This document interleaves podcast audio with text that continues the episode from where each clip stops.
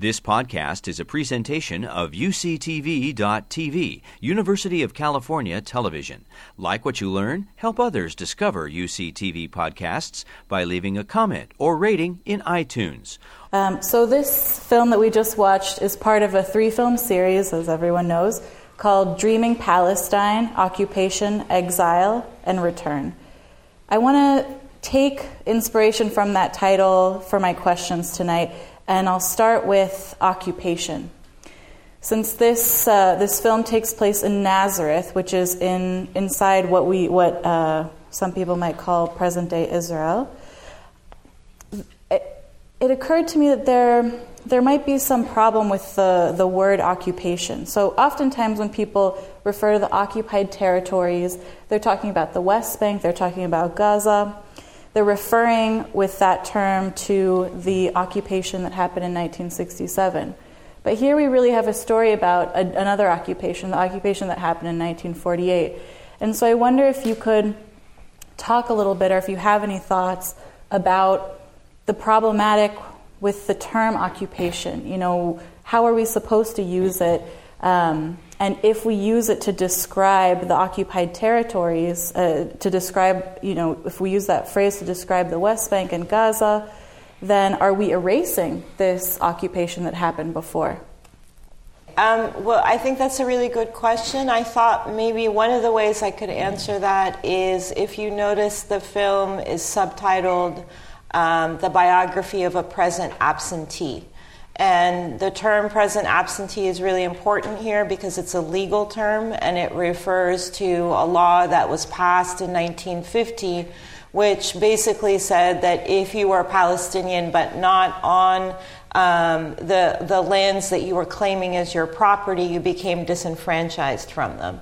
So I think one of the ways to understand the story of Palestine and Palestinians is to really try and grasp at the ways that um, since 1948, but uh, intensively since 1948 and even before, the struggle with Zionism has really entailed uh, people being separated from their land and also being separated from one another.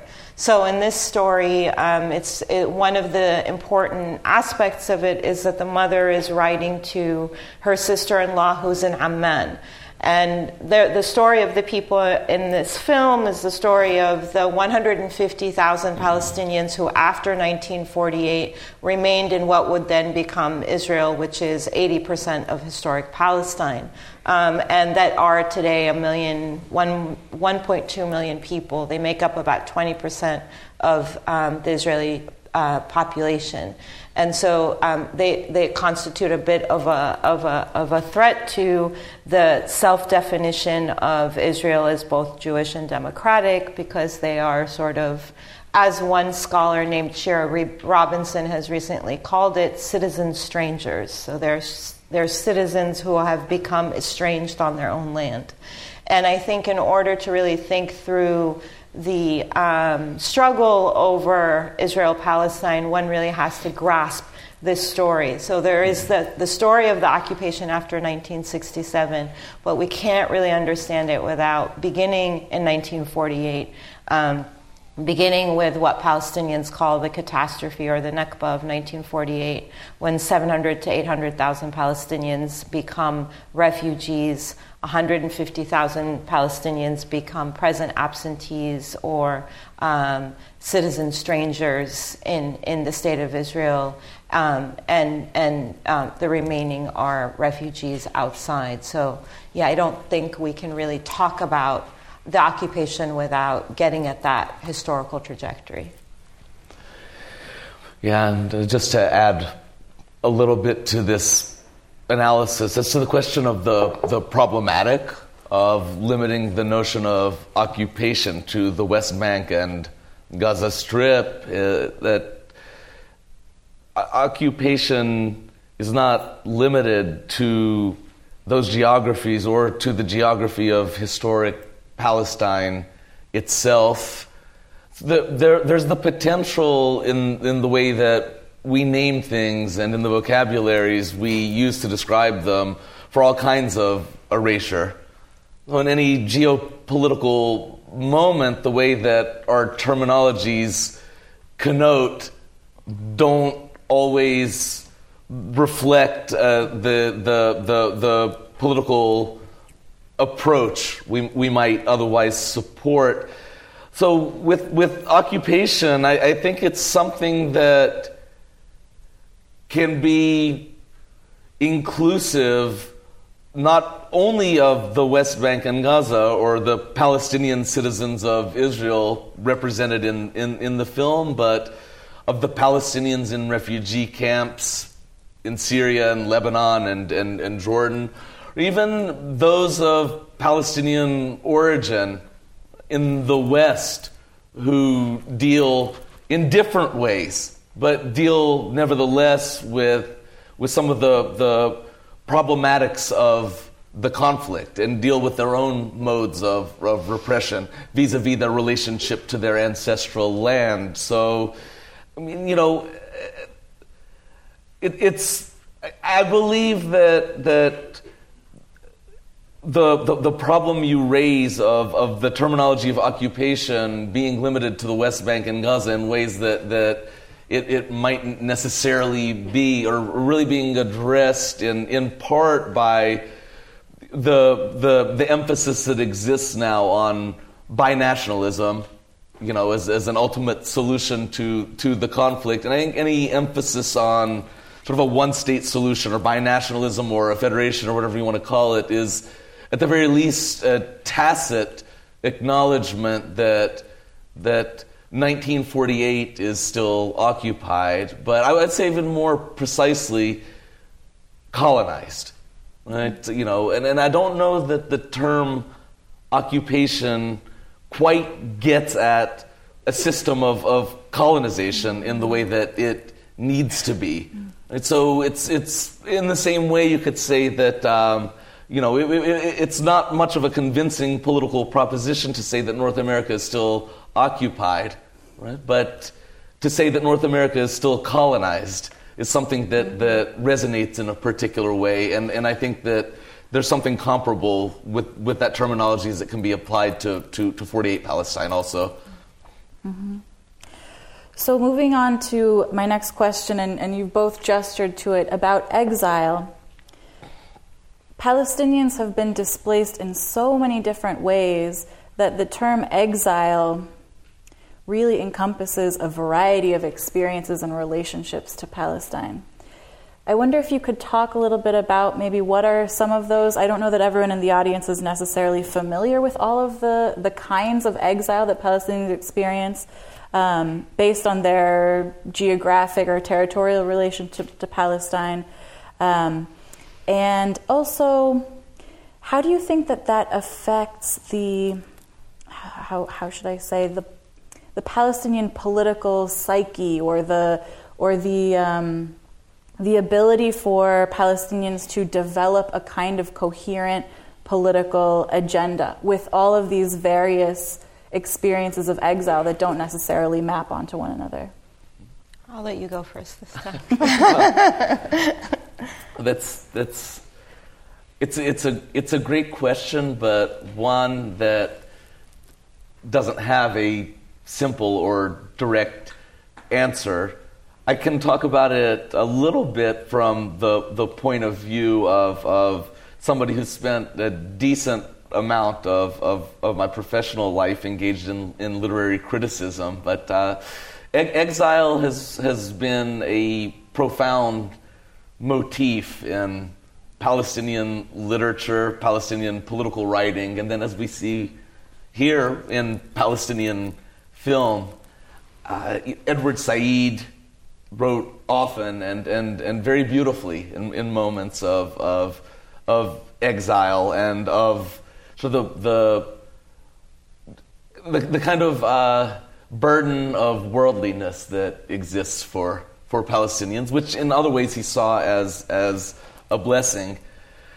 Darwish also, you know, spoke often of, of Palestine not as a geography that's inhabited by the Palestinian, but how Palestine exists as an idea mm-hmm. to the Palestinians, as, as something that we wear as a charm on necklaces something that we wear on T-shirts, you know, something that, that, that we chant as, as slogans, which doesn't and didn't for Darwish make it any less real. Right? He is just pointing out that that that Palestine exists in particular ways in the Palestinian cultural imagination, even for for those who didn't grow up on the land, or in some cases who haven't even visited the land. So, to, for, for, me, uh, one of, one of the main features of of of exile is the way that it, it functions in the, the Palestinian cultural and political imaginary. Mm-hmm. Um, exile. Okay, I, Steve and I were just talking um, on our way over here, and I was telling him that one of the things that um, add on to Edward Said that has always really stayed with me um, is his sort of a- attempt to explain how Palestinians, um, one of the central kind of emotive imperatives has been around the right to a remembered presence. And I think, in the way that um, if you see this film, or if um, you've been to refugee camps in Lebanon or in Syria, there's multiple kinds of exile. So there's the kind of exile if you're a Palestinian in Israel where it's still the place that you've inherited in your memory, but it isn't in many ways. Um, if you're a Palestinian refugee in Lebanon, um, for those of you who have ever visited these refugee camps, you'll often find that people recreate their neighborhoods according to the villages that they're from. Um, and this actually happens um, with internal refugees inside um, 1948, inside Israel. I think for a lot of us um, in diaspora, um, one of the things that we have to face is while we call for the right of return, there is also in front of us, in so many ways, the impossibility of return. So mm-hmm. I'm a Palestinian, and my family is from, uh, was born in 19, my parents were born in 1944. Um, so they were children in the Nakba in 1948 and I was born in Lebanon, and later, many years, I would. Um, many years later, would marry a Palestinian from Nazareth, actually the Palestinian who did the set decor for this film, which was very beautiful, right? Um, and um, one of the things that's been very, very uh, instructive for me has been that um, I, have made a home with him in, in the city of Haifa, which is where my family is from. And in so many deep ways, I learned new things about being in exile there because uh, many family homes that still are standing, uh, my, my grandmother's school that is now a museum. I have returned in some ways, and in other ways, it's an impossible return. So I think that's one of the things, um, the, the, the, the kind of burden of worldliness, perhaps. The other thing I want to say um, to get back to the current political moment. One of the problems with Oslo from 1993, when um, the Palestinians, uh, when the when the Palestinian Authority began um, the so-called peace process um, in 1993, one of the main weaknesses and sticking points are the ways in which the Palestinians in the refugee camps have been and continue to be erased from the process of this so-called peace process. And, and, and to understand this conflict, one has to really, really grasp um, at the, the, the, the importance of the claims and demands of now what are now millions of people who are refugees um, and their, and their, and their um, demands to be able to return to their lands. Yeah, I mean, every, every every Palestinian by the age of two or three, sometimes earlier, knows what her or his ancestral village is. You see it in the camps and you see it in diaspora. You, you see it within the West Bank and within um, quote unquote Israel proper itself. And so these, these colonial erasures of, of Palestinian history and Palestinian geography are always tenuous because even villages that, that have long been destroyed or that no longer exist re- remain alive And so these, these ties of, of ancestry are, are a, a profound uh, component of what, what, what it is to be Palestinian. So even removed from the, the land itself, right, the, the, the, yeah. the geography is, is absolutely crucial to, to, to one's sense of, of to one's sense of, of self. So that you know, there's there's um, there are over 500 uh, villages at least that, that were depopulated in 1948, but those villages remain alive in very distinct ways. So if you go to Shatila, for example, just south of, of Beirut, a, a Palestinian refugee camp, and ask a five year old where they're from, they will tell you their ancestral village in Palestine. They will say Shatila only in a specific context of being asked, you know, with, with, within sort of the, the Beirut metropolitan area. But generally, when it, it's, it's almost understood inherently that when, when I am in conversation with somebody I know to be of Palestinian origin, and I ask that person, Where are you from? that that person is going to tell me where his or her ancestral home is, and then only after will tell me that they're from Ramallah or Amman or Beirut or, or whatever the case may be. Given these very strong ties that last generations, I mean, people who you know, have been in, in the Shatila refugee camp for two generations, children who have never seen Palestine and might never see Palestine have those ties um, I think it really puts front and center the concept of return. Um, because the thing that I think unites all of these different experiences of exile is the certainty, certainty that we're all returning. So, what does return look like? What, how, what, just that's the question. What, what does it look like? How can we imagine um, return? And Sherene, you, you gave us an example from your own life of how um, you know, when you can return, it's not going to be the same. Of course, you're not returning to the same thing. But even still, um, you know, people are holding this this um, this aspiration, this desire. They're not letting go. And so, what would that look like if that were to come to fruition? Um, what would it look like? Um, I think that for you know, and this is something that we were talking about earlier, and, and something that Steve touched on at an early um, at, after your first question, which is um, what does what what can Palestine mean to people who aren't connected to it? And I think one of the things it can mean is to really try and imagine a just future. And I think imagining a just future for me, um, you know, is must necessarily include what are now three or four generations of um, Israeli Jews who live on the land of Palestine and who live on the land of Israel. I think we have to find ways to think through what does a just um, future mean for Palestinians um, in this context of now 100 years of settler colonialism. Um, I think to think through that, um, we've been you know, we've sort of been um, quite burdened by um, both kind of the geopolitical interest in, in Israel Palestine and then uh, a great deal of, um, you know, essentially the story of Palestine, the story of Israel, is the story of our modern day times because it's linked in a very um, painful and tragic way to the history of European Jews.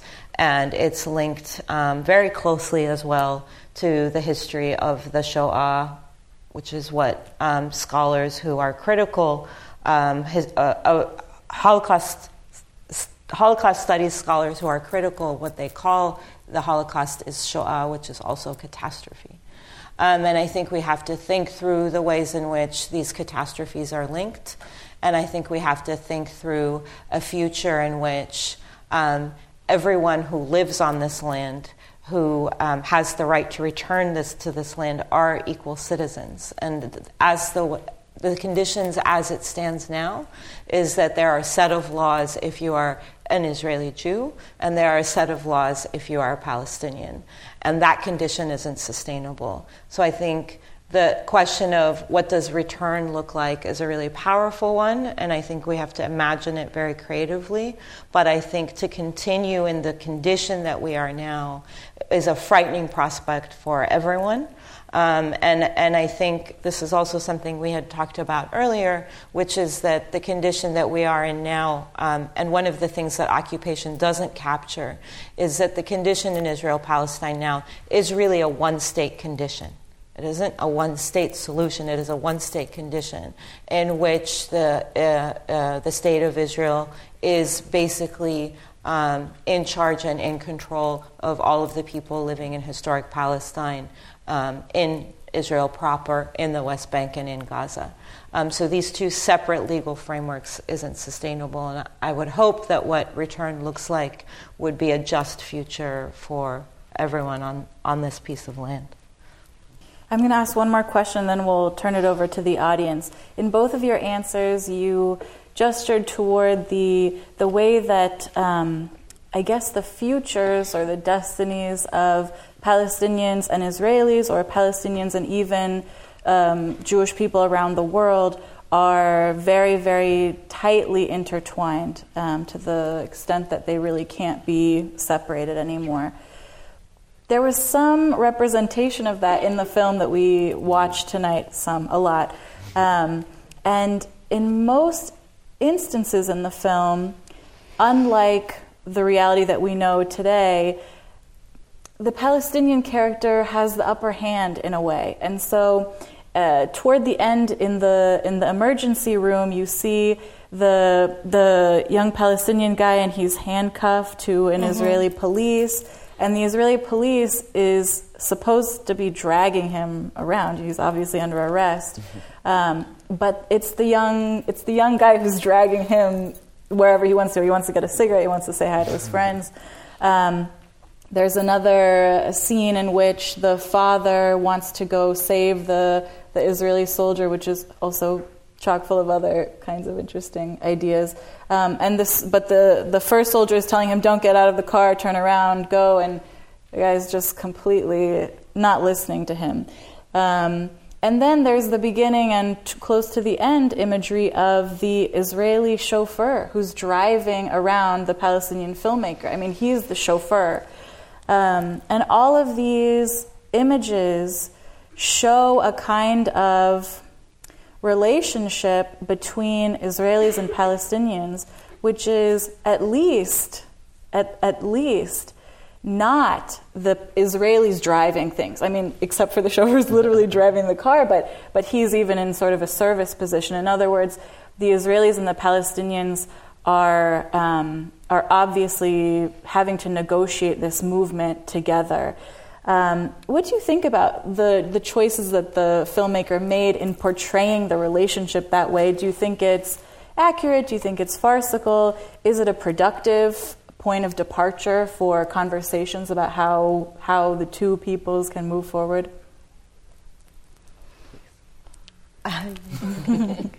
um, so I want to say a couple of things um, about the film and about Elia Sleiman. First, I think the role of silence in this film is very important.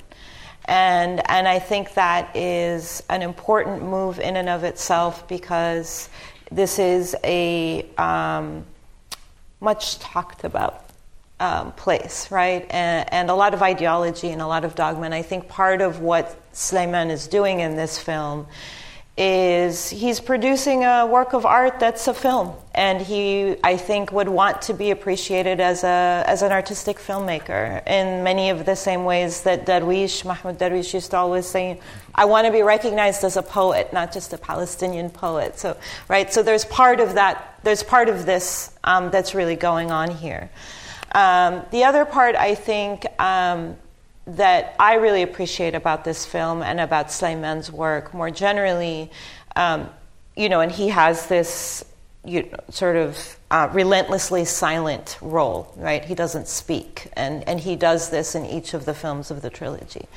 And I think one of the things that I really appreciate about it is that um, he's a little bit decentering sort of the narrative of um, the colonizer and his shadow Um, he's decentering all of that, and it's sort of less about that relationship as the only way to think about the past, the present, and the future, and more about sort of how do we um, make sense of and critique and laugh about our realities. And, and I think this is what um, you know you can see in a lot of in a lot of Palestinian art um, and um, film and music, um, contemporary art um, is humor. And I think that humor, even if it's black humor sometimes, um, is, is, one of the ways to perhaps imagine the metaphor of return, right? Mm.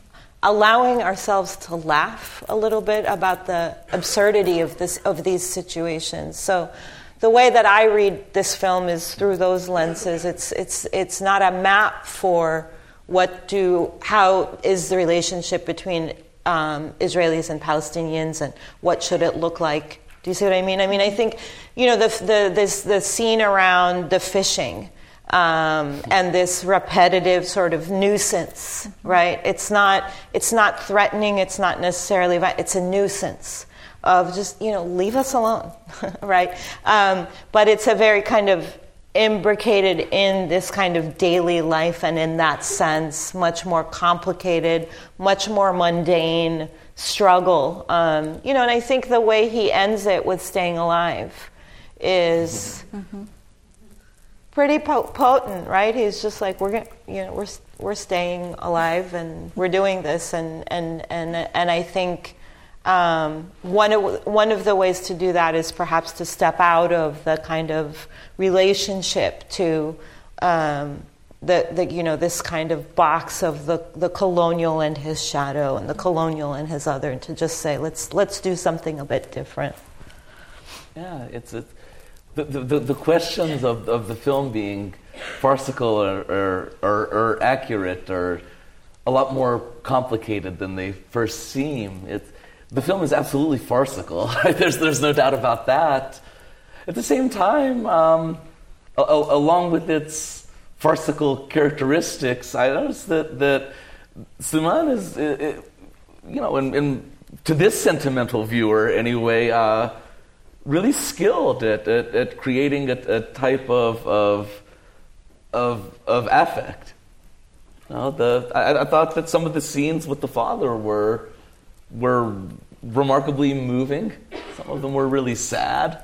You know, there's a lot poignant here, and, and he manages to deliver that poignancy with without any sort of cloying dialogue or or hell, without even any dialogue at all. Sometimes, and and and and uh, in terms of, of its its its its accuracy,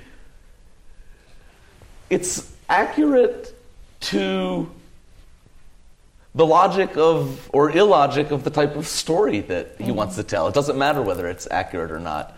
I, I did note that for, for, for a film that is so interested in, in the kind of decentering that, that, that Sherene analyzed, it, it, it's interesting the way that it moves through history chronologically. Mm-hmm. mm-hmm. You know, from, from yeah. I guess, uh, you know, 1948 ish until the late you know early 90s yeah or was it early 90s or maybe it? later yeah yeah i yeah. thought sometime in the 2000s yeah, i didn't 2000s, know yeah, yeah you know post oslo yeah not quite sure i mean there weren't yeah. enough cues you yeah, know, maybe yeah. maybe some internet browsing or something would have helped but, right uh, you know, it's it's uh, it's it's accurate in the sense that he's telling a story that is particular to his experience, but one that at the same time has the ability very much to be universal. Mm-hmm. The story that we can recognize beyond, I think, a particular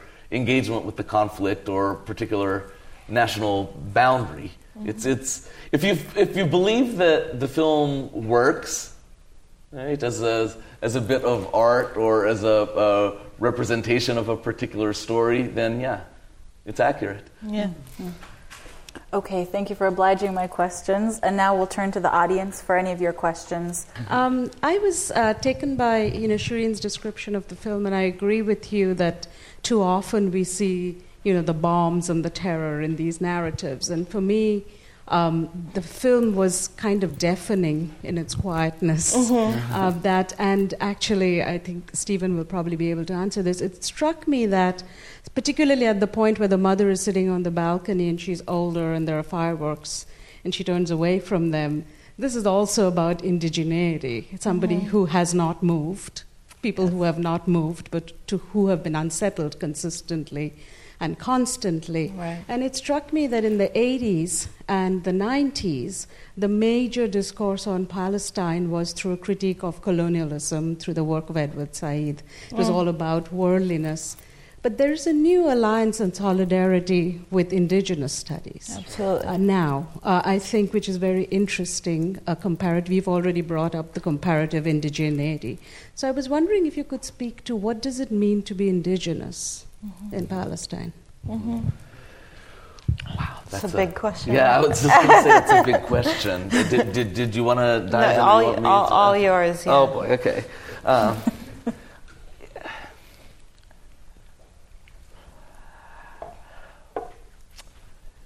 it, it, it means, first and foremost, in, in my opinion, uh, lo- locating your very sense of, of being and your sense of ancestry in that particular geography, which isn't necessarily exclusive to, to Palestinians. I, I, when I contemplate this, this question, I, I realize uh, just, just how difficult it can be to answer. You think of, of a notion of a, a you know, a Jewish uh, diaspora. Well, a notion of diaspora can't exist without the corresponding notion of a homeland. You know, so there are, are really profound and, in some cases, compelling notions of uh, Jewish indigeneity there. But that, those notions of uh, Jewish indigeneity also precede Zionism. And I don't see a compelling narrative of, of indigeneity in Zionist discourses.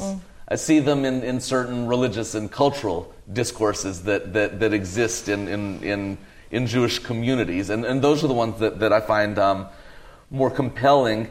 I, I, I think sometimes of the mechanics of indigeneity in the region. You, you, the way that, hell, I don't know, the way that, the way that the Israeli army bulldozes olive groves. That, that to me is about as, as damning uh, a, a commentary on the Israeli relationship with the land as, as you can ever possibly find because no Palestinian would ever destroy a healthy olive tree, right?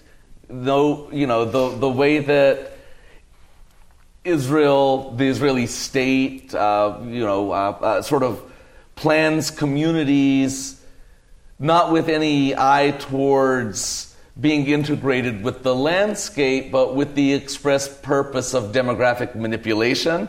That strikes me as, as remarkably important. And also the way that, the Palestinian identity itself is tied into things that, that are ancient or established. The terracing in certain villages, the maintenance of, of olive trees, which, you know, if, if you haven't been fortunate enough to work with, with olive trees, um, you know, you know that they, they take years, 20, 30 years sometimes to bear fruit, but then they can bear fruit for centuries. You know, there are olive trees that have been dated, you know, around 2,000 years. You know, they're, they're absolutely uh, remarkable, and, and they're symbols not only of, of a landscape, but they're symbols of, of a cultural and, and, and geographical and, and, and in many ways political identity. Think of the way that Palestinian place names are so crucial to the landscape, and the way that Palestinian surnames themselves are often place names. The way that, that, that, that we're, we're named after the, the, the geogra- geographies with which we're associated. Names like uh, Makdisi, you know, is, is, is you know, a, a place name that's associated with Jerusalem, for, for example. But, you know, the, and it goes on and on. And Salaita is a place name. It's, it's a place name in Jordan, right? But, uh, you know, we, we, we, we see the ways that, that, that you cannot separate any functional understanding of Palestinian culture or Palestinian identity from the, the, the histories and the ecology of, of this particular landscape. Quite simply, and, and to put it crudely, Palestinians didn't have to re- reconceptualize villages in, mm-hmm. in Hebraized fashion or, or turn to uh, you know biblical or, or, or script, scriptural descriptors in, in order to, to create a sense of place. The, the, the sense of place is precisely what has constituted Palestinian culture. If, I don't know if that makes any sense, but mm-hmm. I'm kind of spitballing. But I, I, could go on for like another seven hours, but uh, I'll, I'll, I'll, give Sherene a. Well, I, I just want to say about that scene um, because uh, one of the things that's really, really crucial about this film is his play with the music. And each of the pieces really have very specific significance for um, you know, consumers of this music um, of the 70s, the 80s, the 40s, right? So it's very, very, very well kind of placed and thought out um, um, um soundscape in this film. And one of the things that's going on when, when he when she's when the fireworks are happening and she has the picture of her of her husband, mm. and um, she has um, everybody sort of you know moving around her, and and the music that cuts out, which is the music that he's listening to as he's going to Ramallah in the service, mm-hmm. is a, is a song that's saying "Leave me alone."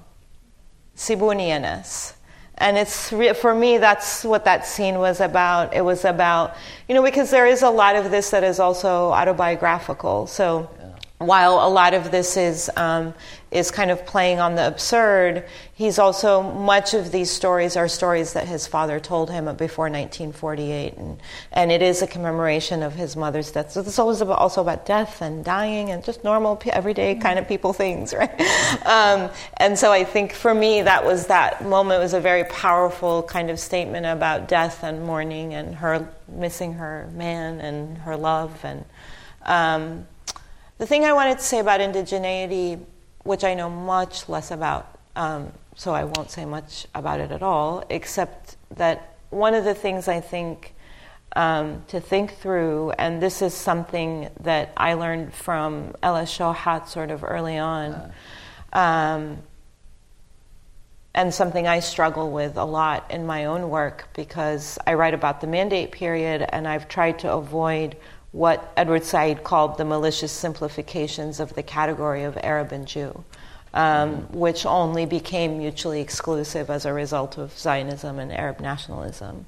And there's a way that Ella Shohat, in her writings about what it means to be an Iraqi Jew, you know, does this amazing thing where she sort of switches the order, uh, um, the biblical order of at the rivers of Babylon, we sat and wept for Zion. And she says, At the rivers of Zion, we sat and wept for Babylon. Mm. And, and I think this is important to keep in mind um, when we're thinking through what does indigene- indigeneity mean. And, and here I do want to get back to the broader Arab context in which now displacement has become.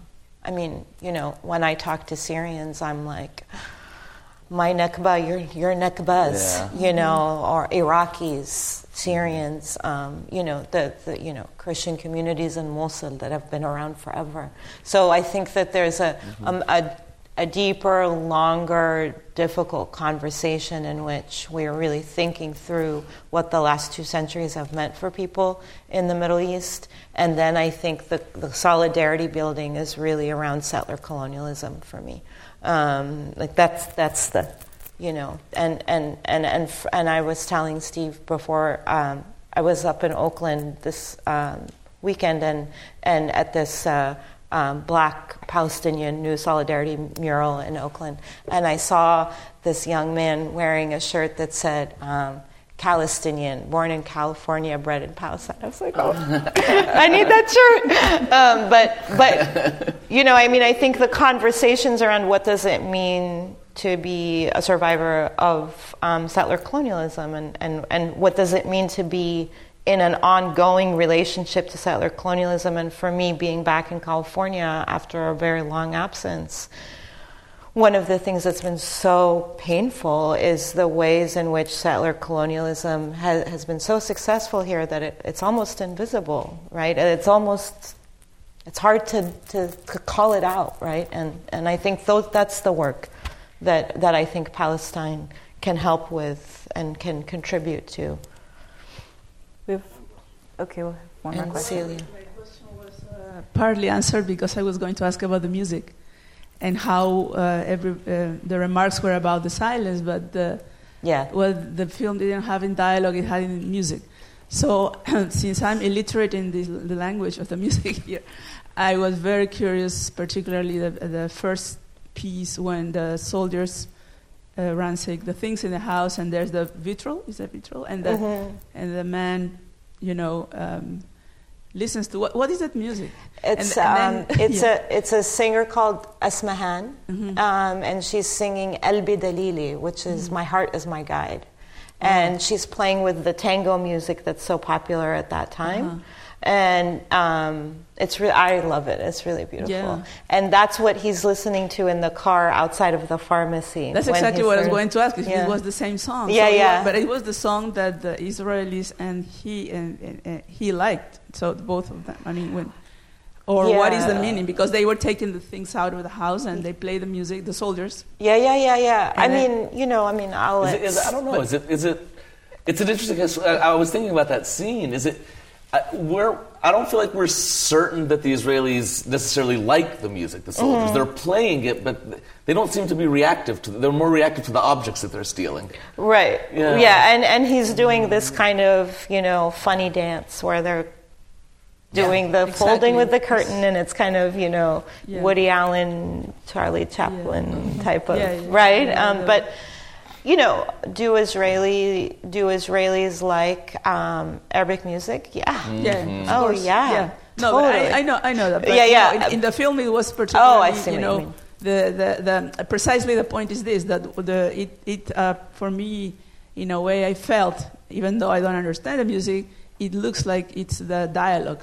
Yeah, yeah. It is, is the contact. Yeah, Like and all the he time, even- the Right. disco plays and everywhere is the music is everywhere and is what everybody share in a way. Yeah, yeah, Right. I agree. So- And and also with the, I mean, this funny scene with the woman who dresses up as a soldier, the wife who Yeah, dresses up. yeah. So that song is this song, Linda, Linda, yeah, Linda. It's like the, a '70s song. It's a really canonical.